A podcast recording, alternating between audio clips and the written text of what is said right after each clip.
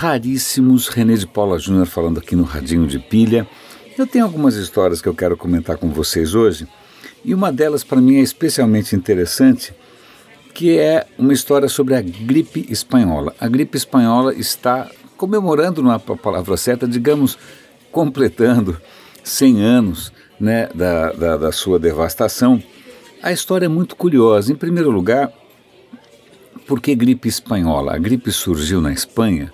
Não, na verdade não. A gripe espanhola, ao que tudo indica, é ela começou a acontecer na Primeira Guerra Mundial, Primeira Guerra Mundial que foi de 14 a 18, né? É, os, ela começou a se espalhar na medida que os soldados voltavam para casa né, eles levavam para os seus respectivos países né, é, o, o, vírus da gripe dessa gripe e que ela matava muito rapidamente.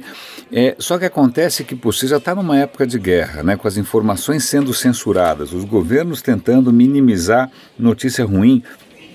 Então, embora a gripe já estivesse graçando, que é uma palavra que a gente normalmente usa para coisas muito ruins, e, embora esse vírus estivesse graçando no planeta inteiro, né, graças a essa, esse fenômeno globalizante da pior maneira, né, uma guerra mundial não deixa de ser um fenômeno globalizante, em que os soldados estão voltando né, para os seus países de origem, em que eles conviveram em condições sórdidas, em trincheiras, a Primeira Guerra foi uma guerra de trincheira, né, esse vírus provavelmente também veio de aves, de animais, Bom, à medida que os soldados voltaram para casa e levaram esses vírus, ah, os governos ficaram quietos. Acontece que a Espanha, e isso realmente eu não sabia, a Espanha ela foi neutra na Primeira Guerra Mundial, então ela não tinha a censura de informações que outros países tinham. Então, ela divulgou essas notícias antes e mais do que todo mundo. Por isso que muita gente começou a achar que essa era uma gripe da Espanha. Não, a Espanha era a única que estava é, é, contando a história direito. A, a, gripe espanhola ela foi especialmente é, perniciosa porque, ao contrário de doenças infecciosas que normalmente atingem crianças e idosos, né, ela atacava sobretudo homens na flor da idade os caras mais saudáveis. Tal. Os números são tão assustadores, quer ver? Deixa eu ver aqui. É, algo me diz que matou entre ó, dois anos, hein? Matou entre 50 e 100 milhões de pessoas. Ela matou muito mais do que a Primeira Guerra Mundial. Né? Se eu não me engano, essa é até a razão porque em São Paulo, eu não sei se isso aconteceu na sua cidade também, foram criadas estruturas especiais para acomodar essas mortes da, da, da, gripe espanhola. Dizem que o cemitério do Araçá foi feito em frente ao Emílio Ribas, isso eu ouvi de orelhada, não, não posso confirmar.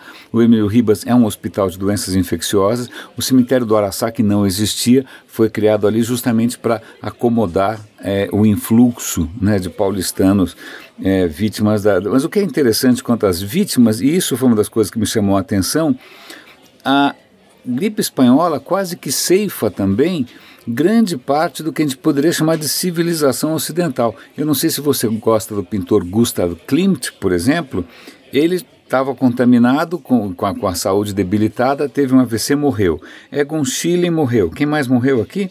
Um monte de gente morreu, um monte de gente famosa, intelectuais, artistas, cientistas. A gripe, ó, olha aqui, ó, morreram com a gripe. Egon Schiele, que é um pintor extraordinário austríaco, Apollinaire, que é um poeta francês, é, Max Weber, o sociólogo, Greta Garbo quase morreu, escapou, Walt Disney escapou, né, é, Franz Kafka escapou, mas veja só, uma, um bendito vírus fez esse estrago todo, e aí fica a pergunta: o que, que teria acontecido hoje quando o mundo é mais global ainda, quando você tem aviões transportando milhões de pessoas para lá e para cá o dia inteiro, qual teria sido é, o resultado de uma gripe que matava em questão de dias? Né? O, é, é curiosamente, os cientistas hoje vivem numa paranoia permanente porque pressupõe-se que exista uma certa ciclicidade nesse tipo de evento. Né? Então, está mais ou menos na hora de aparecer alguma coisa similar. Então já apareceu a gripe. Quando aparece a gripe aviária, gripe suína, gripe sei lá da onde, todo mundo entra em parafuso porque fica com medo do quê? Da história da gripe espanhola.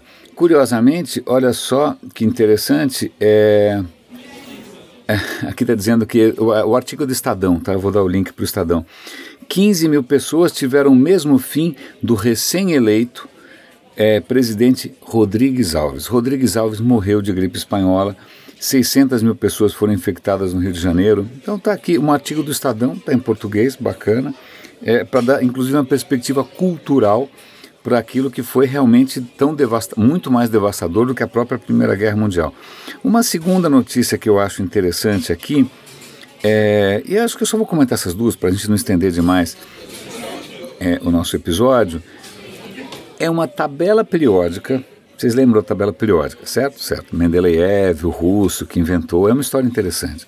Mas o que é mais interessante dessa tabela periódica em que é uma tabela em que estão assinalados os elementos que estão correndo risco de extinção. É, extinção ou escassez, vai, não é que eles vão desaparecer, eles simplesmente não estão mais disponíveis na natureza. Né? E, na verdade, dos 118 elementos dessa tabela, 44 podem acabar antes do final do nosso século. Porque a gente está consumindo como um louco, como loucos. Né? Então tem coisas que eu jamais podia imaginar: a prata, o telúrio, o zinco. Eu jamais imaginar que o zinco podia acabar. O gálium, arsênico, acho que tem gente tentando matar os outros. Hélio, é, olha que engraçado, hélio o que acontece? Ele é um gás. Ele é tão leve que a hora que se você, você, você esvaziou lá um balão de daqueles festa de aniversário, quando o hélio escapa, ele escapa inclusive da nossa atmosfera e vai para o espaço sideral. Ele nunca mais volta. Então, o hélio que a gente extrai da natureza, ele não volta mais se ele escapa. Né? Então, é uma atividade essencialmente extrativa. É, e o hélio hoje é muito usado não só para balão, estou falando de orelhada aqui, mas não só para balão de criança, mas também para máquinas de medicina. Quando você faz uma ressonância, é, essas máquinas são resfriadas a temperaturas muito baixas e isso requer o uso de hélio. Então, está aqui uma tabela periódica extremamente interessante. É, vale a pena dar uma olhada. Tem elementos que eu jamais poderia imaginar: irídio, rubídio, níquel, cobalto, cobre, que tem aquele símbolo um pouco infame, zircônio. Cara, é, é muito engraçado, é porque nós somos uma espécie miserável, né? até os elementos químicos da natureza a gente está conseguindo dar um jeito de que eles acabem. E a questão é a seguinte: a gente tem hoje uma questão até um pouco mais premente. Grande parte da tecnologia que apoia o que está acontecendo aqui, né? Eu gravando, você ouvindo, é, internet, ela depende de elementos que são os chamados terras raras. As terras raras são dominadas por alguns poucos países. A China está sentada em cima de uma reserva gigante, né? E se, sem terras raras, você não tem eletrônica de ponta. Então, se elas acabarem, se algum país que resolver sacanear o outro, ficamos todos na lama. Agora eu vou falar de orelhada, um episódio muito curioso. É, segunda, já que a gente está falando em guerra, isso eu estou falando de memória.